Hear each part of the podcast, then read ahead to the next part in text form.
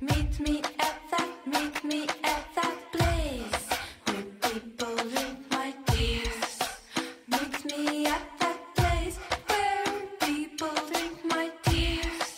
The Kunst is lang, over met Luc Hezen. life stops to speak. Goedenavond, welkom bij Kunst is Lang, het interviewprogramma over hedendaagse beeldende kunst. In samenwerking met online kunsttijdschrift Mr. Motley. Je hoort ons natuurlijk op Amsterdam FM, elke woensdagavond of in je podcast, waar je maar wil. En je ziet ons ook bij Pamando 24 Culture, de digitale cultuurzender. Op je digitale tv vind je dat in de boxen van KPN, Access for All en Telfort. En dat is best wel leuk, want we zitten op allerlei verschillende locaties dit seizoen. Zoals hier in Museum van Loon, in een hele mooie kamer. Tegenover mij Philippa van Loon, een van de telgen van de Van Loon-familie. hè? Wat is dit voor kamer? Waar zitten we? Eh, we zitten in een slaapkamer. Wij noemen het de vogelkamer omdat er heel veel vogels op het eh, wandbespanning te zien zijn. Vogels, aapjes zie Eh, ik. ja, struisvogels, struisvogels. aapjes ja, en parrots en van alles eigenlijk. Ja, heel exotisch. Ja. Blauw op, op, op heel indringend en, en, en druk behang. En ik Ja. zie ook hedendaagse kunst. Klopt. We hebben nu een hedendaagse kunsttentoonstelling in huis. Dat heet Turkish Tulips. En dat is gecureerd door Gavin Turk. En hij is een vrij bekende young British artist. Hij heeft dus eh, hier in deze kamer ehm, werken van zijn eigen vrienden willen tonen. Dat zijn allemaal drukwerken, onder andere Damien Hirst, Michael Craig Martin, enfin, heel veel eh, bekende Engelse kunstenaars. En dat refereert aan eh, ja, een, een voorwerp wat, wat hier in de, in de collectie zich bevindt. Dat is een Librum Amicorum, een boekenbandje, een zilveren boekenbandje. En dat was van voorouders van mij uit de 1597. En dat was een collectie van hun vrienden, dus ook weer eh, op papier. Allemaal eh, aantekeningen en namen. En eh, dat is in een andere kamer te zien. Mooi, een soort poëziealbum eigenlijk. Ja, maar- maar dan precies, net een poëziealbum, precies, ja. En, en, en dat, dat is nu... een van de oudste ja, dingen die we hebben waarop geschreven is van de familie. Ja, dus Ja. dat heeft hem aangesproken, ja. Mooi, daar is een hedendaagse variant van. Met, met Ja, wat natuurlijk ook precies. symbool is van... Van, eh, Nederland. van Nederland. Daar heeft Gavin Turk eh, heeft daar, eh, ja, ons naar willen laten nadenken. Want hij heet dus Turk. En hij weet dus dat de oorspronkelijke, oorspronkelijke tulpen uit de Ottomaanse Rijk en de Caucasus zijn gekomen. Via eh, dus reizen en eh, dat het hier beland is. En het is voor ons natuurlijk een nationale eh, item, een, een embleem geworden. Maar ehm, ja, het heeft dus een hele lange geschiedenis. De tulpomanie is een Ja. bekende verschijnsel, daar is mee gehandeld. En ja, het heeft dus een hele lange reis gemaakt voordat het hier eindelijk aankwam uiteindelijk. Ja, en helemaal op zijn plek hier in het museum. Ja. Dankjewel. Ja, Mijn gast van vanavond is Mark Bell. Zijn schilderijen en installaties die hebben een soort punk-uitstraling. Denk aan een zwarte hars, eh, gebroken glas, allerlei heftige kreten. En hij neemt het op tegen grote iconische systemen, religies, grote merken. En dat op een hele rauwe manier. Waarom en hoe die betekenis daardoor verdraaid wordt, daar gaan we het over hebben. Mark, welkom. Ja, Leuk dat je er bent. ja. Even kort een, een biografietje. Je hebt academie gedaan in Den Bosch, Glasgow daarna. Ook misschien niet, eh, ook be- best wel een punkstad, vind ik. Beetje Ja. rauw, toch? Ja, in, eh, in, eh, in de jaren negentig nog wel, ja. En nu is het allemaal wat gecultiveerder, hè. Glasgow is allemaal wat netter geworden. Oh, ja. Glasgow was een soort Rotterdam en Edinburgh was een soort van Amsterdam. Ja. En ik kom uit Rotterdam, dus, eh, ja, dus ik vond Glasgow wel een mooie stad. Was dat ook echt de reden dat je er daarom naartoe ging? Of? Ja, de, ja, ja, nou het was, eh, je kon uitwisselen. En ik heb een jaar uitwisseling gedaan in, met Glasgow en daar, daar gebeurde het. En het gebeurde dan blijkbaar ook in Berlijn, maar dat had ik toen nog niet zo door. En ik dacht van dat Duits, hè, toch meer Engels georiënteerd. En ik vond het wel mooi om in zo'n havenstad te zijn waar het, waar het inderdaad een beetje rauw is. ja. Wel mooi, ja. Dus daar trek je toch wel naartoe, want nu zit je in Berlijn. Nu ja, woon je in nu Berlijn. zit, ja, nu zit ik in Berlijn, ja. Ja. Het is dan daarna gekomen eigenlijk. Ja, precies. Nou, gaan we het zo over hebben. Wat, en misschien ook wat dat rauwe dan wel, eh, wat, je, wat je daarin opzoekt. Allereerst, jij werkt heel veel met symbolen, met logo's van macht. Religie, grote merken. Waarom, waarom die symbolen? Ja, ik denk dat, het, dat elke kunstenaar zoekt eigenlijk, waar ik, waar ik kunstenaars afraad of studenten, dat ze een soort van subject matter zoeken. Hè. Dat is een onderwerp waar ze tegen kunnen ageren. Hmm. Er zijn ook kunstenaars die vanuit hunzelf eh, heel expressief te werk gaan. En ik heb eigenlijk een vijand nodig. Ik vond het eigenlijk wel een mooie, een mooi start, startpunt om ergens, eh, ergens tegen te zijn. Dat, hè, dat begint bij je ouders. Als je al voor de kunstacademie kiest, dan, eh, Dus dan heb je de eerste vijanden al gecreëerd, zeg maar. Dan ben je al tegen je Ja, ouders. dan ja. ben je al, eh, dat is al een punt, punt gemaakt. Nou, zo, zo ontwikkelde dat verder. Maar het had ook te maken met het idee van eh, groepsgedrag. Dus mensen eh, zijn tegen iets en voor, voor je het weet, ja, om iets te kunnen veranderen in de wereld, want zo begint dat dan, moet je, moet je je aansluiten bij een groep mensen. En een groep mensen dacht ik weer van, oh, daar ben ik ook tegen. Dus ik was eigenlijk tegen alles. Dus eh, vandaar dat, er- dat er heel veel op mijn pad kwam van, van religie tot inderdaad grote merken, tot, tot en met politieke systemen. Eh, niet zozeer dat ik het er niet mee eens was, maar dat ik, eh, ja, dat ik, het- dat ik het eh, vaak eh, ja, moeilijk vind. En, en daardoor, daardoor ging ik er werk over maken. Eh, noem- misschien kunnen we het aan de hand van één voorbeeld even wat, wat specifieker maken. Bijvoorbeeld religies. Ik herinner me zo'n soort van brandende Davidster. Uit, er komt gas uit, eh Ja. uit leidingjes. Hè? Ja, nou, het was een pentagram hoor. Dus Oh, het- pentagram. Ja, dus dat is toch wel wat anders. Dat is wat anders. Ja. Ja. En eh, in diezelfde tentoonstelling stond ook een, een, een bouw, ehm, ja, ze- zes bouw, of vier bouwhekken met, met zwart plastic om, om, omtrokken. Dus het zag er deels uit als een bouwput. Maar het zag er ook uit als zo'n kabbala, zo'n kabba, zo'n ding van, in, eh, zo, van de zwarte, zo'n zwarte steen, zo in eh, Mekka, Ja. hè, zo'n moskee. eh, Waar, je omheen loopt Ja. eh, bij de Hajj. hè, Ja, en, eh, en er stonden ook twee spiegels die over, overgoten waren met zwarte verf, waardoor ze uitzagen als de Twin Towers. Het ging er meer om dat, er eh, in, in de, eh, dat die machtssymbolen niet alleen maar machtssymbolen zijn, maar ook heel veel voorkomen als, eh, als propaganda in allerlei media eh, dingen. Dus op een gegeven moment zag ik overal eh, die Twin Towers in, ik zag overal religieuze symbolen in. En ik dacht eigenlijk, nou ja, misschien moet die symboliek van die religies Misschien zit er iets anders achter, iets heel menselijks, wat niet zozeer met die religies te maken heeft, maar met het menselijke brein. Mhm. Dat we heel graag eh, dingen willen herkennen, symbolen willen aan, symbolen willen aan, ja, hoe zeg je dat, aanklampen om, eh, om zekerheid te zoeken. Ja. Dus ik, ik werd, het werd eigenlijk een abstractere gedachte. Dus zo'n brandende pentagram dacht ik van ja, dat hij was ook omgekeerd. Ik vond het leuk, ik vind het nog steeds leuk als dingen elkaar in de weg zitten. Dus als, je, als zeg maar de slang zichzelf in de staart bijt. En zo'n omgekeerde pentagram was dan een, hetzelfde als een omgekeerd of een, een brandende witte vlag. Dus je, eh, dat heb ik ook wel eens gemaakt. Als performance had ik een, een witte vlag, daarmee liep ik door Wenen. En aan het eind van de rit stak ik hem aan. En toen dacht ik, ja, wat betekent dat? Betekent dat dan dat je je niet overgeeft? Ja. Want dat is het tegenovergestelde van, van overgave. Als je hem dan in de fik steekt, betekent, betekent dat dan dat je je niet overgeeft? Nou, dus eh, met een brandende pentagram is hetzelfde. Dus eh, is, het is niet eh, hekserij of eh, satanisme, want je steekt hem aan, dus ben je dan tegen Satan. ja, Ja, ik vind dat soort... die onzekerheid, dat, dat vind je belangrijk. ja, en ook die tegens, tegenstrijdigheid. Ja. Ik hou heel erg van tegenstrijdigheden. Dus, en dat zit er ook in. Dus, en dat heeft ook, als je dus vecht tegen religies of tegen symbolen of tegen grote merken, zit ook bepaalde tegenstrijdigheid in. En dat, eh, Want je bent er zelf ook onderdeel van. je? precies, ja, ja, ja. Het is geen, zonder, zonder, zonder licht geen schaduw en zonder dag geen nacht en dat soort dingen. Zonder yin geen yang. Dus daar komt het eigenlijk op neer. Hey, niet lachen. Ja, nee. het is echt zo. Ah, ja, ja, ja. Het, Ja, de- vind ik nou, dan, hè? Het publiek reageert Oh, al. het publiek is ook goed. mag gelachen worden. Ja, precies. precies. Eh, wat, heb, heb jij een fundamenteel probleem met, met religie? Is dat, is Nee, dat, nee dat, daar wou ik je dus uitleggen. Ja. Nee, dat, dat is het niet. Ik, Nee. ik heb het probleem dat de dag eh, overgaat in de nacht bijvoorbeeld. Dus ik heb het probleem mee dat er altijd plussen en minnen zijn. En dat er altijd voor's en tegen zijn. En dat je altijd een compromis moet zoeken. En ik had zo graag gezien, hè, daarom wa- was veel werk zwart en wit en rauw en zilver en weet ik veel wat. Dat het eh, lekker duidelijk was. Hè? Dat je een voor en tegen hebt. En dat, eh, en dat je je keuze één keer hebt gemaakt en nooit meer eh, hoeft te veranderen. Dat Te lijkt, me handig. Maar ja, dat is helaas niet zo. Ja, Dus daar gaat mijn werk eigenlijk over. Ja. Dat je je dus steeds moet aanpassen en een compromis moet zoeken.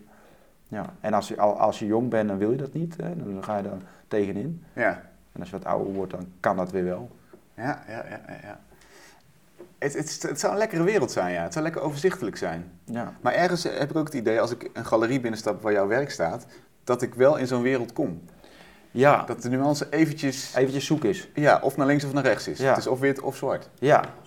Ja, nou de laatste tijd, eh, moet ik eh, wel erbij zeggen, de laatste tijd wordt het wat, eh, wat vrolijk, of niet vrolijk, wat kleuriger. Ja, omdat de tijd zich veranderd heeft. Dus dat voor en tegen, eh, of zwart en wit denken, dat vond ik ook echt. eh, en dat heeft weer met die punt te maken, maar heeft ook weer met, met, met, met, die, met mijn eigen jeugd te maken. Dat, eh, nou ja, ik ben zeg maar in mijn puberteit in de jaren tachtig was dat wel, speelde dat wel heel erg. Zo voor kernwapens of niet. En dat hele zwart-wit denken was toen eigenlijk wel, daar werd die veelkleurigheid, eh, werd eigenlijk, dat bestond niet echt. slap gezien misschien. Ja, dat werd, was niet echt in de media. Mhm.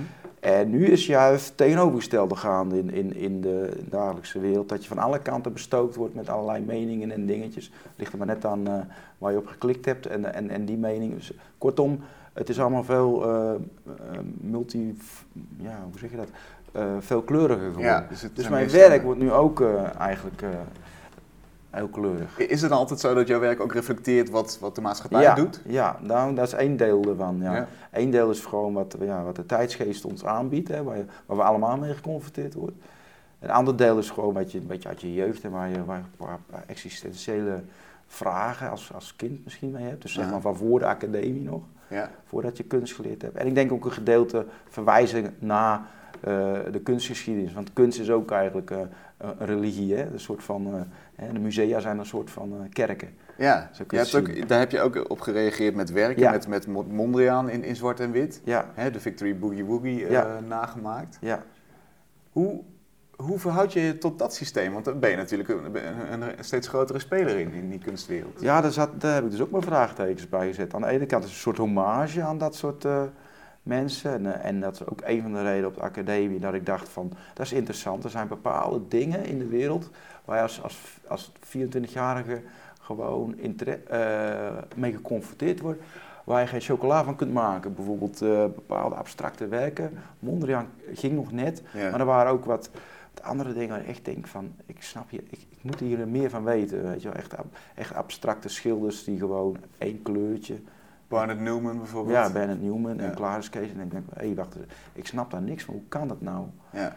En dat je daar, daar, daar echt door getriggerd wordt. Eh, en daar ben ik dus wel door beïnvloed van, nou, daar wil ik meer van weten. Nou, en dat gedeelte zit ook nog eens een keer, wil ik ook nog eens een keer in mijn werk. eh, dus dan krijg je heel veel invloeden. En dan aan het eind wil ik dan, als het, als het goed is, een, een vrij minimaal beeld overhouden. Nou, dus dat is een hele opgave als je zoveel invloeden toelaat, zeg maar. ja. En dat zelfonderzoek, bijvoorbeeld zo'n Barnett Newman, zeg je dan ook, eh, moet het dan ook zwart-wit worden aan het eind? Als in, dat is nu helemaal helder, heb ik doorgeplozen en ik snap zijn werk nu? Ja, nou heel veel van die referenties van Barnett Newman en Rothko en Mondriaan.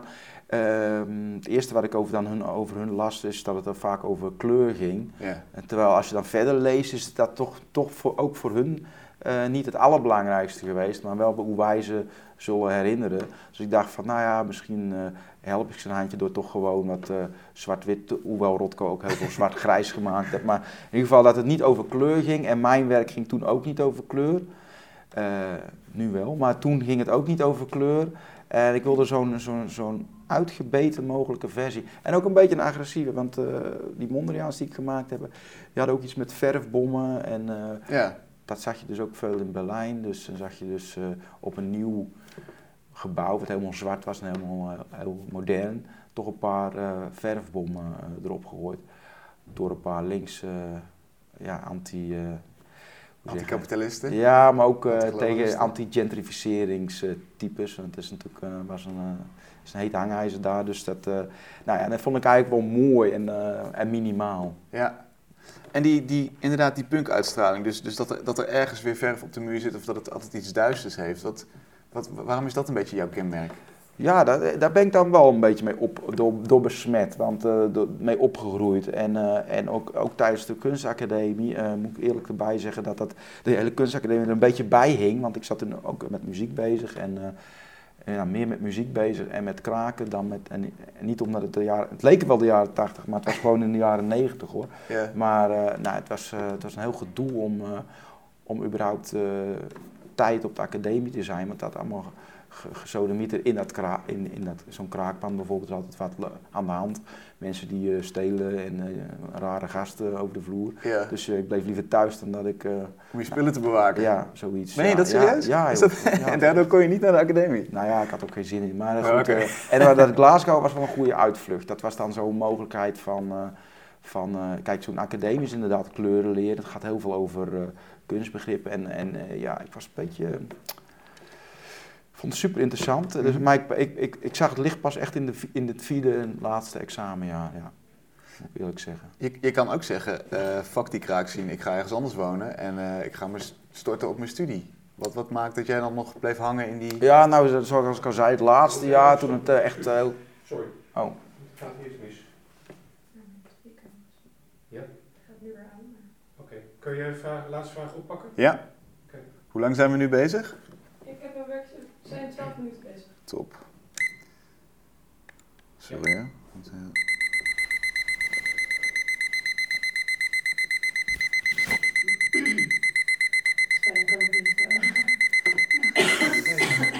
12.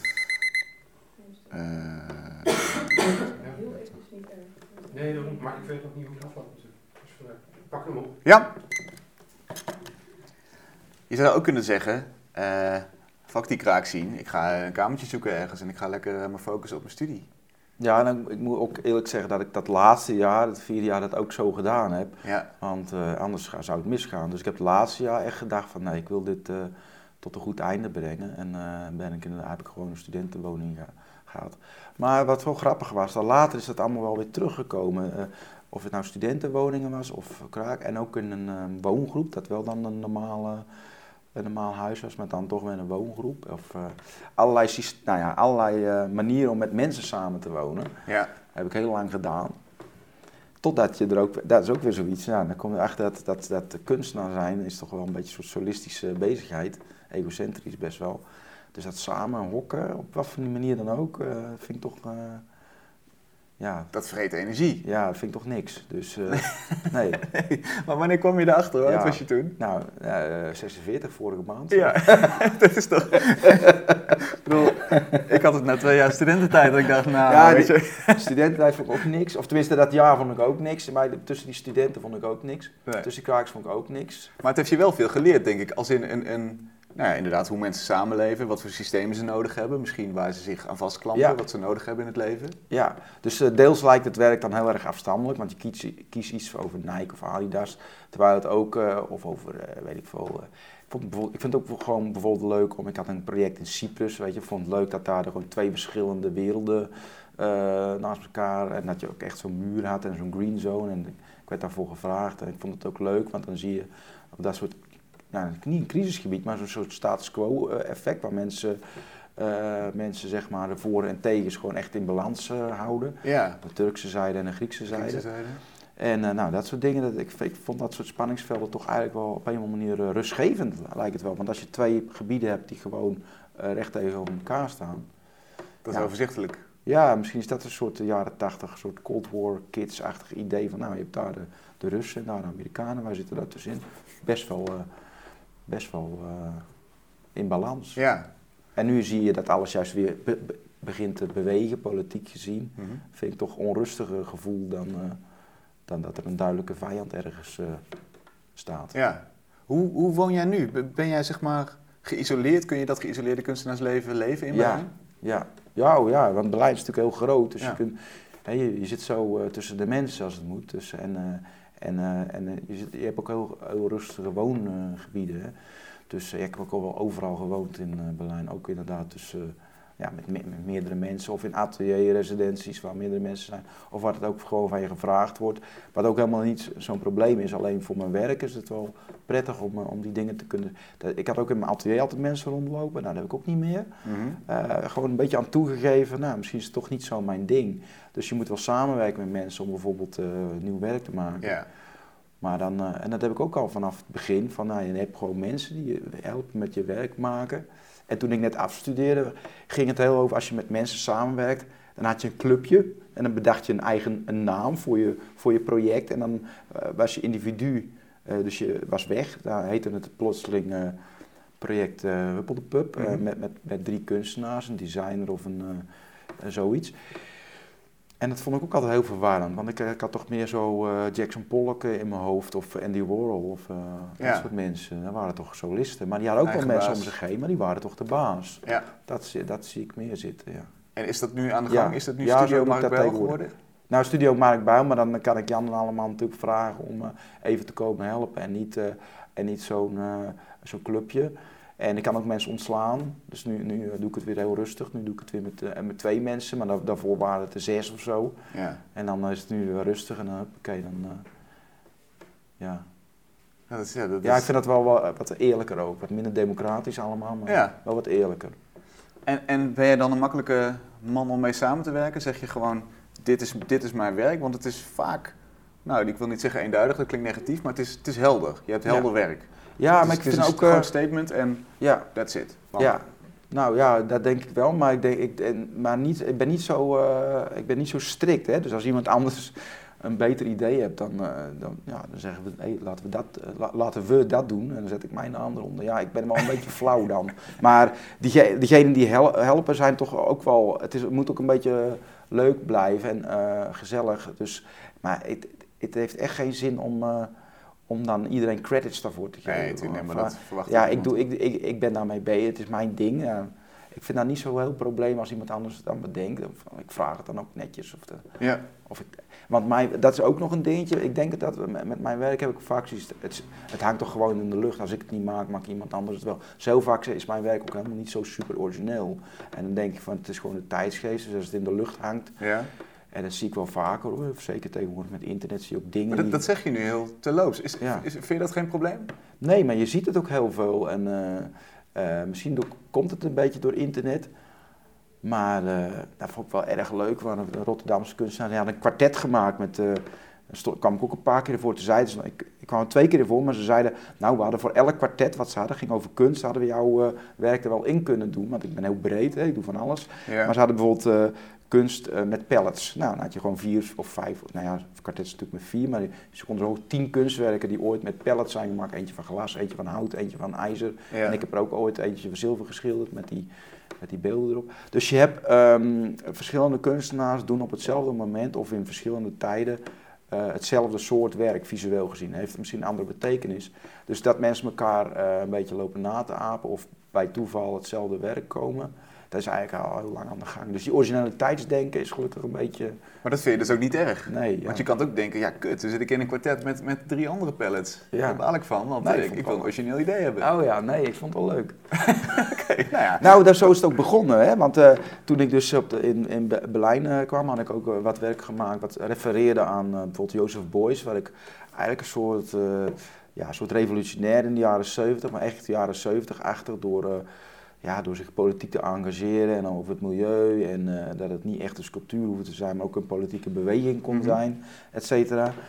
En eh, nou, dat vond ik eigenlijk wel een bijzonder figuur. En ik dacht, nou, we hebben nu nieuwe iconen nodig. Dus ik kwam daar met Lara Croft op de proppen. Maar ik had de, de titel had ik dan van hem ge- gejat. Ja. En toen werd dat opgepikt door eh, een Spaans museum. Zo van, nou, we doen een tentoonstelling met Jozef Beuys en Mauricio Catalan. En dan jouw werk. Mauricio Catalan was heel erg hip op dat moment. Ja. En mijn werk. En ik was eigenlijk no, een no-name. Dus ik vond het wel goed dat het dan opgepikt wordt. Dat hun, hun wilden een soort generatiedingetje laten zien. Van kijk, we hebben in de jaren 70, we hebben Catalan. En we hebben de nieuwe generatie, verwijst ook nog steeds naar Jozef Beuys. En dat was ik dan. En ik dacht van, hé, dat is eigenlijk wel, wel, geinig. En ik, vind, ik, ja, ik dacht ook van, ja, ik hoor eigenlijk wel in het rijtje thuis. Dus, eh, Dat vond je wel terecht. dus ja, daarom. Dus dan ja. is het toch alleen maar goed dat, het, is, dan, eh, dat is dat het dan ook werkt op zo'n manier, blijkbaar. Ja. Dat mensen ook heel vaak eh, terugkijken van... dus ja, als je als kunstenaar heel erg origineel wil doen, dan... eh, ja, dan eh, Plaats is jezelf niet, buiten, goed. buiten Nee. een groep. Ja, het plaatst je heel erg buiten de discours die aan de gang is van waar, waar gaat het heen met de kunst. Er is een muzikant die gaat ook niet ineens eh, nieuwe akkoorden uitvinden, weet je wel. Ik bedoel, Ja. dat is toch onhandig. En ben je daarmee bezig, met jouw plaats in de kunstgeschiedenis? Ja, ja, tuurlijk. Wie niet?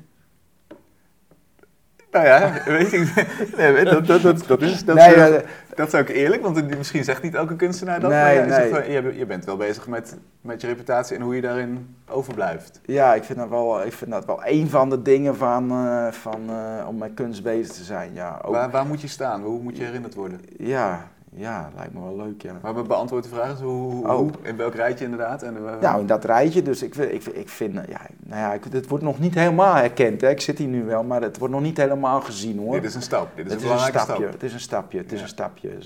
Ik ben ermee bezig, maar ik word ook vaak, ik vind dat ik toch wel weer dat ik te vaak over het hoofd word gezien. Want het gaat nu over tulpen, hè, in het Van Loon hier, maar ik heb ook heel mooi werk met tulpen gemaakt, het is niet, het is niet te zien helaas. Nee, het is niet te zien. Je had het mee kunnen nemen. Ja, was maar ik te wist, niet dat het hier, eh, ik wist niet dat het hier eh, nu was. Nee.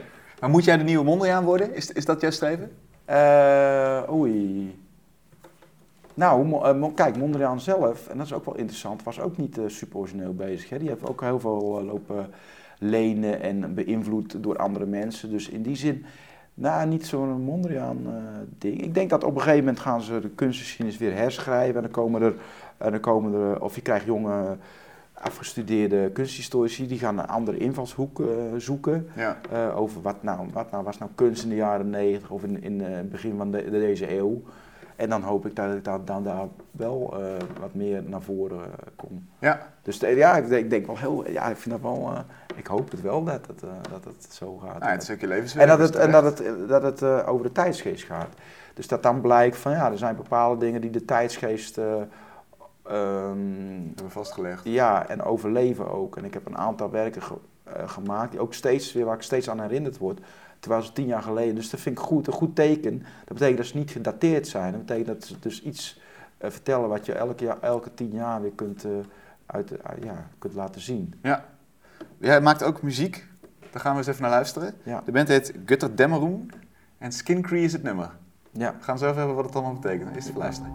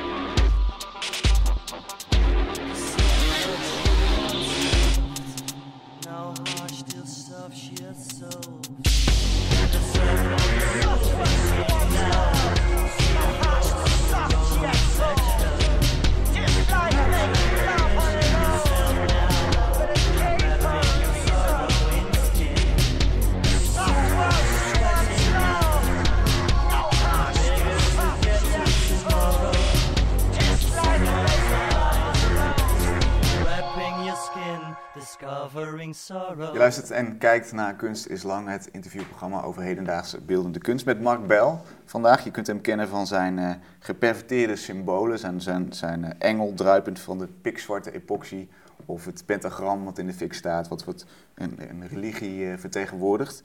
Eh, of van deze muziek. Kotte was dit. Dit is jouw band. Ja, Te gek. studentenbandje geweest, nog steeds. Al, al 20 jaar. Ja. ja. le- lekkere muziek. Skincree, wat, wat betekent het? Geen idee, want dat heeft de zanger dus eh, geschreven, of tenminste de, de tekst. En wij hebben, eh, ik heb de muziek gemaakt Ja. eh, met mijn vriend. En eh, ja, het is eigenlijk op, de op de academie ook begonnen. En eh, nou ja, we zijn er wel een paar keer mee opgehouden al. Een paar keer weer mee verder gegaan. En dit was toevallig een heel erg elektro, elektro nummer. Ja, Maar er komen ook, ik speel alleen maar bas. Oké. Maar ja, dat was in dit nummer weer niet te horen. Want ik deed ook de mix. En ik heb de gitaar eruit gehaald. En de bas ook. Je hebt jezelf eruit gegooid. Ja, ja nou, maar dat is eh, editen. Hè. Dat moet je ook, en dat is ook met de kunst eh, vaak. eh, dat je niet alles wat je maakt en alles wat je doet nou moet laten zien. Ja, Soms moet je gewoon schrappen. schrappen en proberen het minimaal, met minimale middelen zoveel mogelijk te, te kunnen zeggen. Ja. Daar komt het eigenlijk op neer. En toch in jouw meer recentere werk zien we veel kleuren. Eh, gaat het van, eh, van zwart-wit naar een gekleurde begrip, terrorist bijvoorbeeld, demagoog op een aluminiumplaat. Gekleurde vuilniszakken liggen ervoor in de installatie. Dat is weg van die zwart-wit wereld die zo lekker krachtig was. Ja, nou goed, eh, wat ik al zei, dat heeft een beetje te maken met het feit dat misschien dat de maatschappij, of de, de, de, dingen omheen, om mij heen, maar om, in de maatschappij zich gewoon veranderen. En dat alles meer, ja, veel kleuriger is misschien niet juist begrip, maar veel meer kanten te zien zijn. En ook veel meer, ja, in mijn optiek, veel waziger worden. Hè? Dus eh, letterlijk en figuurlijk wordt een soort wazige brei aan informatie. En eh, ik heb een boek gelezen, dat heet Blur. En dat gaat over ja, onze tijd van, eh, van informatie overload eigenlijk. Hè? Dus dat je daarmee gebombardeerd wordt als een soort stofwolk.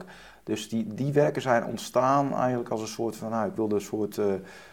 spray-effect. Maar ik moest ook van studio veranderen waar ik niet meer kon sprayen. En toen kwam, moest ik ook een andere techniek bedenken. Waar ik niet meer met spuitbus. Ik werd er zelf ook een beetje eh, ongezond van. Dus ik vond het eigenlijk wel leuk om een andere techniek te ontwikkelen. En dat heeft allemaal heel lang geduurd. En toen kwam ik op eh, poederen, poederkoten uit. En daar wilde ik mee schilderen. Dat is een ander verhaal. Ik wil ook, ik wil ook ooit schilder. Ik wil eigenlijk schilder worden. Nou, ik heb pogingen gewaagd en ik vond dit wel leuk, want dit is geen schilder, dit is poederkoten. Dus ik doe eigenlijk niks. Ik, eh, ik- en, je, en je kwast wordt ook niet te smerig. Is in, de, in het poeder kun je, kun je vegen en dan blijven je kwasten gewoon droog. Ja. En dan gaat het door de oven heen. Kortom, een techni technisch vond ik het leuk. En dan kwamen die kleurtjes erbij. Dat vond ik leuk omdat het dan lekker blurry werd. Zoals, zoals ik nu de media ervaar of de wereld om ons heen. Ja. Best wel out of focus, een beetje wa- wazig. En om, en om top, eh, er zijn twee mogelijkheden. Of het, ik hou het wazig, er staan er geen letters op. Of ik ga er inderdaad met een eh, met plakband overheen. En er komt nog één, zeg maar, geest uit het verleden, nog één zwarte wolk overheen. En die zegt dan eh, anarchist. En dat zijn altijd of demagoog of political. Dat zijn meestal negenletterige woorden. En dat zijn meestal begrippen die ook weer op twee manieren uit te leggen. Eentje heet family man, dat is eigenlijk wel het beste voorbeeld, vond ik. Want family man, dat is ook zo van, nou, dat klinkt allemaal heel, eh, heel positief. Mooi, ja. Mooi. Maar die zwarte wolk eroverheen is toch van, zeg maar, als je het woord zou intikken van, eh, in, in mediabegrippen, dan komt het er heel slecht uit. Want eh, de familieman komt altijd in het nieuws als die, als die eh, zijn gezin heeft neergeschoten of, Ja, of vermoord precies. is door de maffia. Dan heet het ineens, oh, die man was een familievader of zo. Als een soort van bijna symbool van onschuld. De, Ja, de, de, ja. de ideale man. Ja, het komt altijd slecht in het nieuws. Als het, hè, het is een, beetje een onzichtbare man, de familieman, de familie, family man, is een beetje een onzichtbare man. Maar als je zo genoemd wordt, is het mis. Dan is er altijd iets aan de hand. Dus daar zit ook weer die dubbelzijdigheid Ja. in, die, die, die, die tegenstrijdigheid. Ja, dat is met demagogen ook. Dat klinkt niet echt positief. Maar terwijl heel veel mensen, heel veel succesvolle mensen, heel veel succesvolle zakenmensen, die hebben, een- je kunt Steve Jobs ook een, een demagoog, eh, eh, of iemand die een pa- bepaalde visie heeft en het andere opdringt en daarvan overtuigd is, kan ook heel positief zijn voor Ja, je weet mensen te mobiliseren. Dat Ja. is wat een demagoog doet natuurlijk. Alleen ja, er zit een negatief kantje aan dat het, dat het vaak met, met leugens is of met de halve waarheid. Ja, en anarchisten ook. Ja, daar ben ik het eh, heel vaak niet mee eens. Maar eh, ja, het idee van anarchisme vind ik, ja, heb ik ook wel sympathieën weer erg voor. Zelfs al voor fascisme hoor. Nu moet, ik- nu, moet ik, nu moet ik aan oppassen. Maar er zit in de fascistoïde eh Italiaanse fascisten eh, kant, eh, zeker in het begin van de eeuw, daar zaten ook kunststromingen eh, aan vast. Het, eh, eh, en eh, en eh, bepaalde architectonische vondsten van die fascistoïde bouw, bouwsels zijn, heel, zijn nog steeds erg, eh, erg goed hè, en erg goed gebouwd. Nou, kortom, eh, Dus dat trekt je ook aan. Dus er zit, Ja. er zit een aantrekkingskracht aan en er zit een heel fout randje aan. ja, ja, nou ja, dat trekt me aan dat, dat, dat er alle twee kanten aan het verhaal zitten.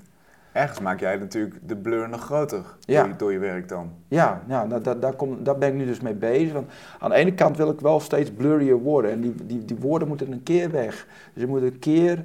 Kijk, mijn ultieme droom is gewoon een, eh, een emmer... eh, gewoon een, eigenlijk een, een mooi abstract schilder te kunnen worden. En dat, net als Mondriaan. Dus dat je dat eigenlijk langzamerhand in die richting komt. Dus dat je wel... Nou ja, dat is over honderd jaar zeg ik... Hij is begonnen met teer over, over engeltjes heen. En uiteindelijk werd het mooie, rozige, groene abstracte werken, monochromen. Goh, hoe kan dat nou? Nou, dan ga je dan eh, terug en dan blijkt dat dat allemaal eh, stapjes zijn geweest. Maar, maar eh, wat is dan jouw grote visie daarbij? Want Mondriaan die wilde natuurlijk naar een soort van universele beeldtaal. Die wilde af van het, van Ja. het gedoe, zeg maar. Die wilde steeds... steeds... Ja, die wilde ook steeds abstract. Ik denk ook dat veel van die generatie of van die kunstenaars toch wel op zoek waren naar een soort eh, spiritualiteit uiteindelijk. Hè? En, en wat wil jij? Nou, misschien dat ook wel, maar dan eh, hadden hun ook nog wel het idee van dat kan best wel zonder, eh, zonder kerk, hè? En dus, dus zonder religieus instituut. Dat die spiritualiteit vanuit jezelf komt en, eh, en niet van regeltjes van een of andere kerk of zo. Ja. Dus ja, misschien is dat ook wel wat ik op team zou willen en, en dat dat wel in het werk zit. Maar de spiritualiteit heb ik nu nog niks mee, maar je weet niet, dat, zal, dat, dat komt vast wel. En nou ja, dat je dingen buiten, ehm, buiten de geëikte paden eh, zoekt. Dat, Mhm. eh, dat is wel een, een drive eh, die dan in dat nieuwe werk komt te zitten. En voor mij is het niet, de niet geëikte paden is bijvoorbeeld gewoon een, proberen iets op, bij 1 meter, bij 1,50 eh, aan de wand te kunnen hangen, zeg maar, in plaats van, van met een spuitbus het woord resist ergens op te spuiten. Wat, wat in de beginnen heel erg eh avant-gardistisch uitziet, anarchistisch uitziet, maar wat voor mij juist in het begin van mijn zeg maar, kunstcarrière was dat voor mij het meest voor de hand liggende. Dat was niet eens, ik, vond- dat vond ik niet spannend. Ja, ik, deed niet anders. Mhm. Dat was gewoon hoe ik was. Dus ik ben eigenlijk een beetje aan het, eh, ja, wat, wat, wat normaler aan het worden. Dus ik, ik probeer nu ook gewoon sculpturen te maken. En het is nog steeds mijn ultieme droom. Gewoon met traditionele middelen eh, die mentaliteit van vroeger daarin te krijgen. Ja. En zit er dan ook een soort van maatschappijvisie in? Wil, wil jij een soort van betere wereld laten zien? Of een, of een andere wereld? Eh, nee, eigenlijk niet. Eigenlijk een soort eh, dystopische wereld. Dus dat, dat eh, tegenover, dus ook Mondriaan en ook Bernard Newman, maar ook Constant. Dat mensen toch vaak, zij kunstenaars toch vaak met utopieën bezig zijn. Hè? Ja. Zo'n beetje wensdenken van, nou dat zou mooi zijn en zo. Nee, ik ben toch meer geïnteresseerd in alles wat mislukt, zeg maar. Dus de dystopieën. Dat vind ik toch ergens, als alles, ja, en, eh, meestal zie je het ook wel van een, van een afstand aankomen. Hè? Bijvoorbeeld met Trump, weet je, als je, dat zie je toch wel aankomen dat het misgaat. Maar blijkbaar heel veel mensen dus toch niet. En dan gaan ze daarop stemmen. Ja, Maar daar geniet jij van. ja ik vind hem wel eh, mooi, ja. Wa- Waarom moeten we ons met dat dystopische bezighouden? Wat, wat is daar zo belangrijk aan om te Nou, ik vind, dat, ik vind dat iets spannender dan alles leuk en, eh, en aardig. eh, ik vind het wel iets spannender om te zien dan, hè? niet om er een onderdeel van uit te maken. Hè? Maar om te zien vind ik het vaak wel, eh, wel mooi. Ja, ja, gewoon als alles goed is, dan vind ik dat, oh, ik weet niet, het is Saai. veront, maar ook verontrustender. Een soort, verontrustende rust vind ik dat. Dus eh, ja, ik denk dat het eh, gewoon iets persoonlijks is. Ja. Je hebt, je hebt, zoals je al zei aan het begin, je hebt die vijand nodig. Je hebt, je hebt iets nodig om tegen te ageren. Ja, en ook een, een soort, eh, het, gaat, het is niet echt visie, maar een soort ankerpunt. Mhm. Dus dat ankerpunt is een soort, nou niet, ik wil niet altijd depressief klinken, maar een soort ankerpunt van, nou ja, als het allemaal, allemaal toppie-joppie is, dan zal er ook wel iets niet kloppen. Ja. En dat zie je ook in de maatschappij eh, terug. Hè? Dus het gaat, ging in de jaren negentig heel erg over privatisering en dat is allemaal, wordt allemaal goedkoper en zo. En, eh, want de als, als klant krijg je meer keus, meer telefoonmaatschappijen, meer... eh, nou, het is allemaal, Vrije marktwerking. allemaal- ja, het is allemaal complete onzin natuurlijk geweest. Het is allemaal geld, nog steeds geld... eh, hoe zeg je dat? Geld. Geldklopperij natuurlijk. Hè. Je, met contractjes en dit en dat. Vroeger had je gewoon één telefoon en eh, een rekeningetje van niks en nu uh, betaal je helemaal groen en geel. En het is zogenaamd keuzevrijheid, maar het is allemaal uh, parels voor de zwijnen. Dus ben- wat dat betreft ben ik heel erg, eh, eh, hoe zeg je het, negatief. Ja? Ja. Cynisch van trouwens? Cynisch, ja. Ja. Eh, ja. Maar cynisme eh, is ook wel weer een heel interessante, gewone Griekse filosofische school geweest, hè, van, de, van Diogenes en zo. Dus dat vind ik ook wel, het is ook gewoon een grondhouding die heel gezond is. Het is niet meteen, als je cynisch bent, ben je niet meteen eh, eh, om, hoe zeg je dat, niet, on, onbruikbaar. Je bent niet onbruikbaar als cynicus. Het is een hele belangrijke, en sceptisch zijn is een hele belangrijke iets. En alles maar goed vinden en positief, dat vind ik eh, niet, kloppen. Kom je niet meer verder. Nee. Laten we eens even toegaan naar eh, eh, wat je ongeveer tien jaar geleden hebt geschreven. Een soort advies aan jonge kunstenaars. Oh jee. Daar was je een van de, een van de ja, lekkere helden in, stevige adviezen. Eens kijken hoe dat tien jaar later staat. Met of, je, of je opvatting veranderd is. Bijvoorbeeld, wees romantisch. Probeer onsterfelijk te worden. Oh ja, daar ben ik nog steeds mee eens. Ben je nog steeds mee eens? Ja. Wat we, het net over hadden, hè? Zorg dat je in dat rijtje van, eh, van Ja. eh, overblijvers komt. Ja, het is ook, ook als het niet lukt. Hè. Het is ook meer het idee van als je, als je een visie wil hebben of, of je ergens op wil richten, dan kun je beter daarop richten dan eh, wat je ook heel veel in Nederland hebt van ge- gezamenlijk de wijk opleuken. Nou, Ja. Dat, is, dat is toch zo stom, want dan, dan, kom, je- dan kom je als kunstenaar ook helemaal niet verder mee. Sociaal werk is dat. Ja. Ja, Heb, heb je ooit zoiets zo'n project gedaan? nee, Nooit, nooit voor laten lenen? nee, Nee, niks voor jou. nee. Eh, maak duidelijk werk, Ja, zeg je ook. ja, ben ik ook voor. Nog steeds. Ja. Eh, moeten er verschillende lagen in zitten? Of, of? Ja, nou, er zitten wel heel veel lagen in, maar die lagen moeten, ehm, als ze niet te- meteen te zien zijn, wat, wat als, als het goed is ook niet meteen te zien zijn, een soort ei of een soort, een soort werk waarvan die lagen niet eh, aan de oppervlakte komen, dus wel in zitten, maar als een soort, ja, gewoon heel diep, heel, heel diep erin. Dan moet je zoeken en eh, op een andere dag eh, ziet het werk er ineens anders uit. En onder andere omstandigheden ziet het werk, krijgt het andere betekenis. En dan, en dan blijkt pas dat het werk verschillende lagen heeft. Ja. En niet meteen, eh, je moet wel duidelijk, duidelijk eruit zien, maar van binnen, ja, de, de ziel van het werk mag wel mul- multilayered zijn. Maar, maar het beeld moet je ineens Ja, snappen. ja, ja, het gaat over. vatten. eh, eh, het, het is het mooiste te vergelijken met liefde op het eerste gezicht. Hè? Als je op het, in de tram zit en je ziet iemand. Nou, gewoon, ja, terwijl je niet gevraagd hebt wat is jouw politieke voorkeur of eh, kunnen we samen gezellig koken. Nee, maar gewoon als je iemand ziet en eh, daar, eh, nou ja, je denkt van dat, eh, ja, dat. Ja, is ook op, op, op niks gebaseerd, maar zo romantisch. Maar is ook, is ook, heel, eh, heel, is ook op niks gebaseerd. Maar het kan toch kloppen, Ja, omdat je het voelt. op, jouw, op jouw website vind ik ook, eh, je, je zei net weer romantisch. Eh, eigenlijk is jouw werk een soort romantische poging om de wereld te begrijpen. Wat, Ja. wat bedoel je daarmee? Dat soort Ben ik ook nog steeds mee eens. Ja, nou omdat het ook een beetje ehm, als een, eh, hoe zeg je dat, heel eh, koppig is. Hè? Dus dat je, dat je een koppige manier hebt om, om met je werk, om, als kunstenaar bijvoorbeeld, zijn er genoeg momenten dat je denkt van weet je wat, ik neem, ik neem een baantje. De, of ik eh, ga dit of dat doen, of, een anders wijkproject. doen, of een wijkproject, of ik ga eens ergens mijn zakken vullen of zo. Dus dat, er zijn heel veel momenten dat je denkt van, eh, het heeft allemaal eh, helemaal geen zin als kunstenaar. Het is een beetje een, beetje een, een fantasieberoep. Dus nou ja, goed, je moet wel koppig genoeg zijn om daarmee dan maar, toch maar door te gaan. En dat toch als jouw roeping te zien, zeg maar, Ja, in die zin. en je eigen wereld te maken. Ja, Maar jij zegt ook de wereld proberen te begrijpen. ja. Nou ja, om, om, om de wereld te begrijpen in plaats van eh, ehm, ja, te, te leren begrijpen zonder er aan deel te nemen. Dus dat je toch altijd een buitenstaander eh, blijft en, eh, en beschouwen, zoals een journalist of zo. Dus dat je de wereld, dus de, journalist wil misschien ook, die gaat misschien ook in het vak om de wereld te begrijpen. Of een filosoof wordt filosoof om de mens te begrijpen. En zo zie ik kunstenaarschap ook in dat rijtje zo van wetenschap, filosofie of, of zelfs journalisme. Zoiets. En, en kun je eens een licht werpen op eh, wat je beter bent gaan begrijpen door het maken van zo'n werk? Heb je daar een voorbeeld van? Ja, dat is wel een goeie. Nou, nou wel eh, hoe, hoe, toch hoe, eh, hoe politieke golven eh, gaan. Dus hoe de maatschappij in golven en hoe wij in golven, en, en ook de mens wel, maar hoe wij in golven opereren. Dus dat wij als mens niet als individu eh, eh, opereren. En als mens, dus ik ben de mens wat beter be- gaan begrijpen in samenhang met, eh, met, de, met de wereld waarin ze leven. Hm? Eh, waar het ook is. Hè. Eh, hoe? Nou, dat mensen onderdeel zijn van, van, een, van een gemeenschap, van een geheel. Dus ook als je, er, als je kosten wat het kostte buiten wil staan, hoor je er toch bij. Dus ook als je een parallel gezelschap wil op... Ja, dat- lukt allemaal niet. Je zit, we zitten toch allemaal in hetzelfde schip.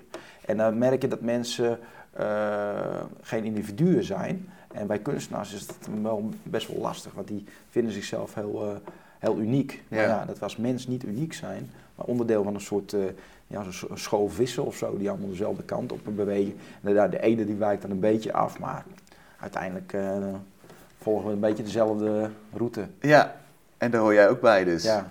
Ja, duidelijk. En dat is ook niet erg. Nee, ik ga niet op de maan wonen of op Mars. En, Ja. eh, oh, stop Ja, tijd? dit, is- dit is een, eh, een piekje. Oké, Ja, dat, dus...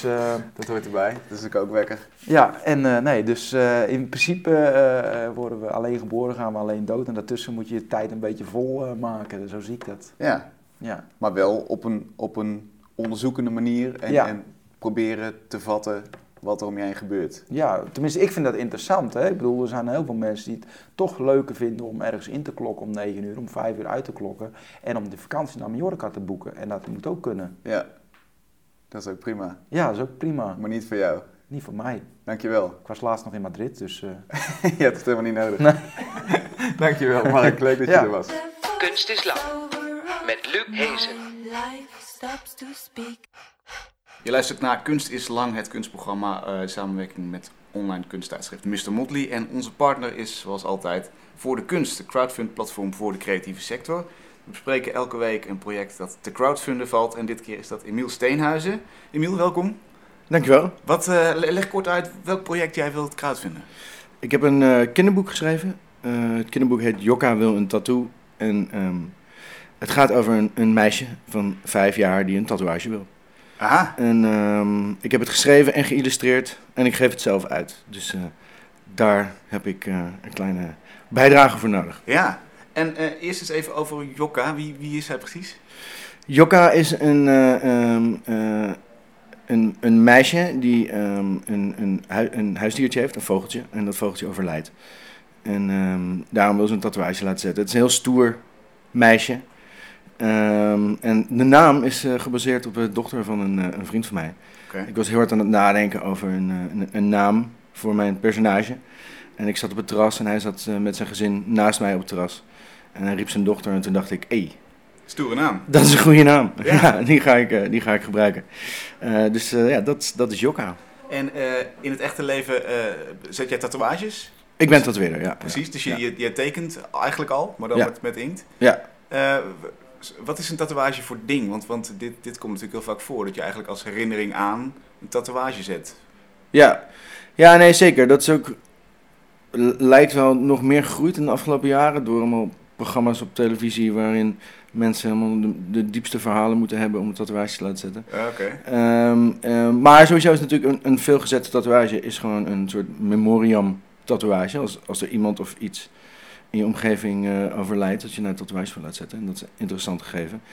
Ehm, waardoor dit boek ook eigenlijk nog wel breder wordt dan, vind ik zelf, dan een enkel een meisje die een tatoeage wil. Want het gaat gewoon over een meisje die om probeert te gaan met het, het overlijden van haar huisdier. Die Ja. probeert de, de ja, rouw te verwerken. En, eh, dus dat En, en is in jouw ervaring een tatoeage daar een goede manier voor? Weet ik niet. Ik heb zelf nooit een, eh, een dergelijke tatoeage laten zetten. Maar ehm, en ik denk dat het idee dat je iemand of iets, een huisdier in dit geval, altijd bij je draagt, dat dat een, eh, een, ehm, een mooi gegeven is. Al weet ik zelf wel dat als je een tatoeage hebt, na een paar maanden zie je hem zelf eigenlijk niet meer. Dus ik weet Nee. niet in hoeverre dat, dat werkelijk werkt. Maar eh, ja, nee, mensen doen dat. Hoe, hoe kom je eigenlijk op deze link tussen die tattoo-wereld en, en een kinderboek? Ehm, ik had al eerder een concept geschreven voor een kinderboek. En dat heb ik nooit uitgewerkt. Ehm, op een of andere manier lukte dat niet. Toen dacht ik, ik moet even een, een ander idee voor een kinderboek bedenken... wat, wat dichter bij me ligt. Wat, wat ik makkelijker kan ehm, nou ja, pinpointen of, of uit kan voeren. En ehm, in die periode dat ik het bedacht, toen was mijn dochter denk ik ongeveer één. Ik heb het best wel een tijdje geleden bedacht en eh, een tijd stilgelegen en eh, nu weer opgepakt. Ik weet het niet, ja. Ik, ik tatoeëer en ehm, het, het leek me gewoon een heel interessant gegeven. En eh, terwijl ik ermee bezig was, kwam er ook nog wel een ander kinderboek over een vader die over tatoeages vertelt of zo. Maar dat, dat hele boek was niet geïllustreerd in de stijl zoals ik tatoeëer. Gewoon de, de klassieke westerse, de oldschool tatoeages, zeg maar. Mhm. En het leek me heel interessant om een boek te maken wat en daarover gaat, maar ook geïllustreerd is in die eh, toon, zeg maar. Dus dat het een soort helemaal een rond plaatje over tatoeages. En daarbinnen een, gewoon een voorleesboek. En eh, het, het, het ontsproot gewoon, het was, het was daar. Ja, en vertel eens over die tatoeage inderdaad. Je zegt oldschool westers. Hoe, hoe moeten we het ons voor ons zien? Nou, je hebt natuurlijk een aantal verschillende eh, stijlen in eh, tatoeages. En ehm, ik denk dat de, de populairste de afgelopen jaren de oldschool tatoeages, of de zeemans tatoeages, ik, eh, westers traditioneel noemen we het. Het zijn gewoon de, de klassieke tatoeages, een zwaluw, een anker, dat soort dingen. En eh, die hebben altijd een bepaald soort toon en, en kleuren die gebruikt worden. En vaak stevigere lijnen en veel zwart. En, eh, ehm, dus de, de, de illustraties in mijn boek zijn ook zodanig. Het zijn wat vollere lijnen en zwartere eh, vlakken en ehm, twee, drie heldere kleuren waaruit ik heb gekozen. Ah, ja. En waar ik alles in heb gedaan. Ehm, en de eerste reactie die ik ook kreeg van een uitgever waar ik het naartoe stuurde, die vond die illustraties niet knuffelbaar genoeg.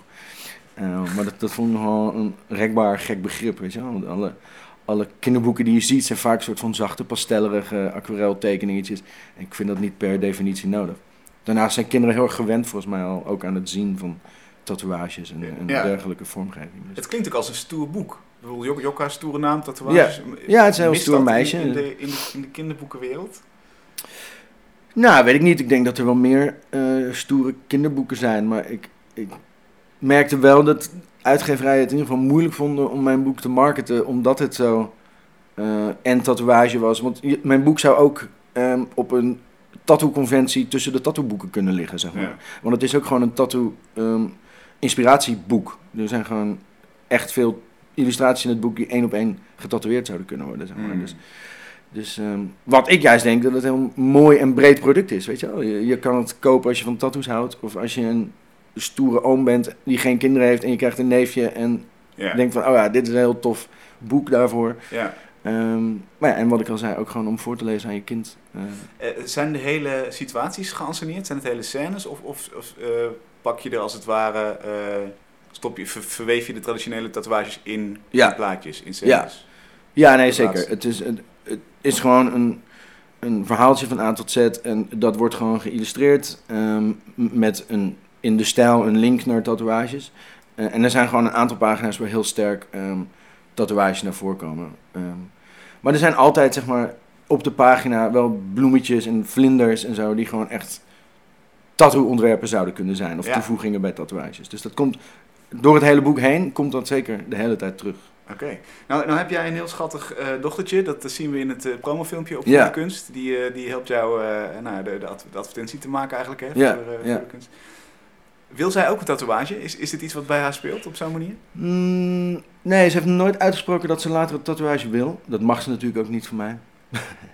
Tot Eh, 18e of tot, überhaupt tot, niet? tot haar 18e. Ja, 21. Ik was zelf 21 toen ik mijn eerste Ah. tattoo kreeg. Ehm, vind ik Eh, een mooi, vind ik een leeftijd. eigenlijk? Waarom tot die tijd niet?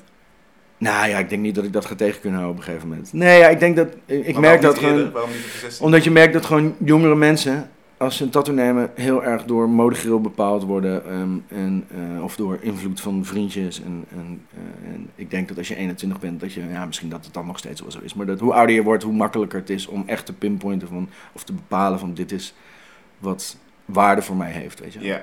Eh, als je kijkt hoeveel infinity tekentjes of Chinese tekentjes, weet je, er zijn op een gegeven moment steeds periodes dat heel veel dingen terugkomen heel sterk. Maar nee, dat, eh, dat, eh, eh, maar ze vindt heel interessant. Ze, ze vraagt ook wel eens gewoon direct van, ik, mag ik die tatoeage nog zien? En dan moet ik die op mijn arm laten zien. En het is ook wel eens geweest dat we in de auto hadden gezeten en aan het einde van de autorit uitstappen en dat ze kennelijk een stift of achterin had en dat ze zichzelf helemaal vol had getekend met soort tatoeages. Maar ik denk dat alle kinderen dat wel doen, weet je. Dat Nou, ik denk dat het wel helpt dat jij zelf een tatoeëerd bent. ja, het werkt, dat werkt mee, ja. Ja, Ja. zeker. Ja. Hey, eh, wat is het, het, als we het hebben over verhalen, wat is het mooiste verhaal wat jij tegen bent gekomen als tatoeëerder? Wat, wat bij, bij zo'n tatoeage hoort? Eh, het zijn heel erg veel verhalen. En soms wil ik die verhalen ook helemaal niet horen. Want het kan ook... eh, het heel moeilijk maken. Ik weet nog één keer dat ik aan een roos begon. En het moest een zwarte roos worden. En terwijl ik de eerste lijn zet, zegt die jongen... Ah ja, deze tatoeage is trouwens voor mijn broer die twee maanden geleden zelfmoord heeft gepleegd. Dan begin je die tatoeage niet extra lekker, zeg maar. Dan, Nee. kom- dan wordt het gewoon een beetje een beladige situatie. Eh, maar er zijn heel veel verhalen geweest. Wat denk ik wel een grappig verhaal is wat over mezelf gaat. Want ik vind niet per definitie dat tatoeages een verhaal of een betekenis hoeft te hebben. Eh, mijn eerste tatoeage toen ik 21 was, ik was op fietsvakantie in mijn eentje. En toen ik bijna op het eindpunt was in Zuid-Frankrijk, aan de Middellandse Zee, dacht ik, oké, dit is een mooi moment om een tattoo te laten zetten. Ik wist alleen niet wat en ik was in de tattoo shop en ik zat een beetje te bladeren. En uiteindelijk zag ik een plaatje van een salamander silhouetje, een soort tribal-achtig salamandertje. En omdat ik niet beter wist of geen idee had, dacht ik, nou, ik kies dat wel, laat ik dat zetten. En de dag daarna zat ik weer op mijn fiets. Toen was ik aan het fietsen en toen viel mij op dat het logo van het merk van mijn stuur een silhouet was van een salamander. Dus ik heb gewoon drie weken onbewust dat salamandertje de hele tijd gezien. En dat zat gewoon ergens in mijn hoofd. En daardoor heb ik dat gekozen. Maar achteraf vraag ik me echt heel erg af waarom ik dat heb gekozen. Want ik vind het een heel lelijk ding. Maar ik zou het nooit weg willen hebben. Omdat het gewoon voor mij dan dat, die periode, die fietstocht, die, die vakantie eh, illustreert. Ja. maar. Dus dat. ja. Nou, ja, en, en, en eigenlijk ook de functie van het, van het tatoeage lijkt mij echt iets vastleggen van wat je, wat je hebt meegemaakt als melder. Ja, maar het- soms is het dus, merk je dus pas later dat er een bepaalde waarde of betekenis. Want ik kies soms heel willekeurig tatoeages. Gewoon van, oké, dat vind ik een tof plaatje, ga ik zetten. En later blijkt pas soms wat voor een waarde of wat voor een verhaal die tatoeage vertelt. Zeg maar. Ja. Hey, dankjewel. Succes met je project. Eh uh, Dank je. wil een tattoo, hè? Ja, superleuk boek. Ga naar voordekunst.nl en daar vind je meer informatie. Zeker. Dankjewel. Wij staan er volgende week weer. Tot volgende week.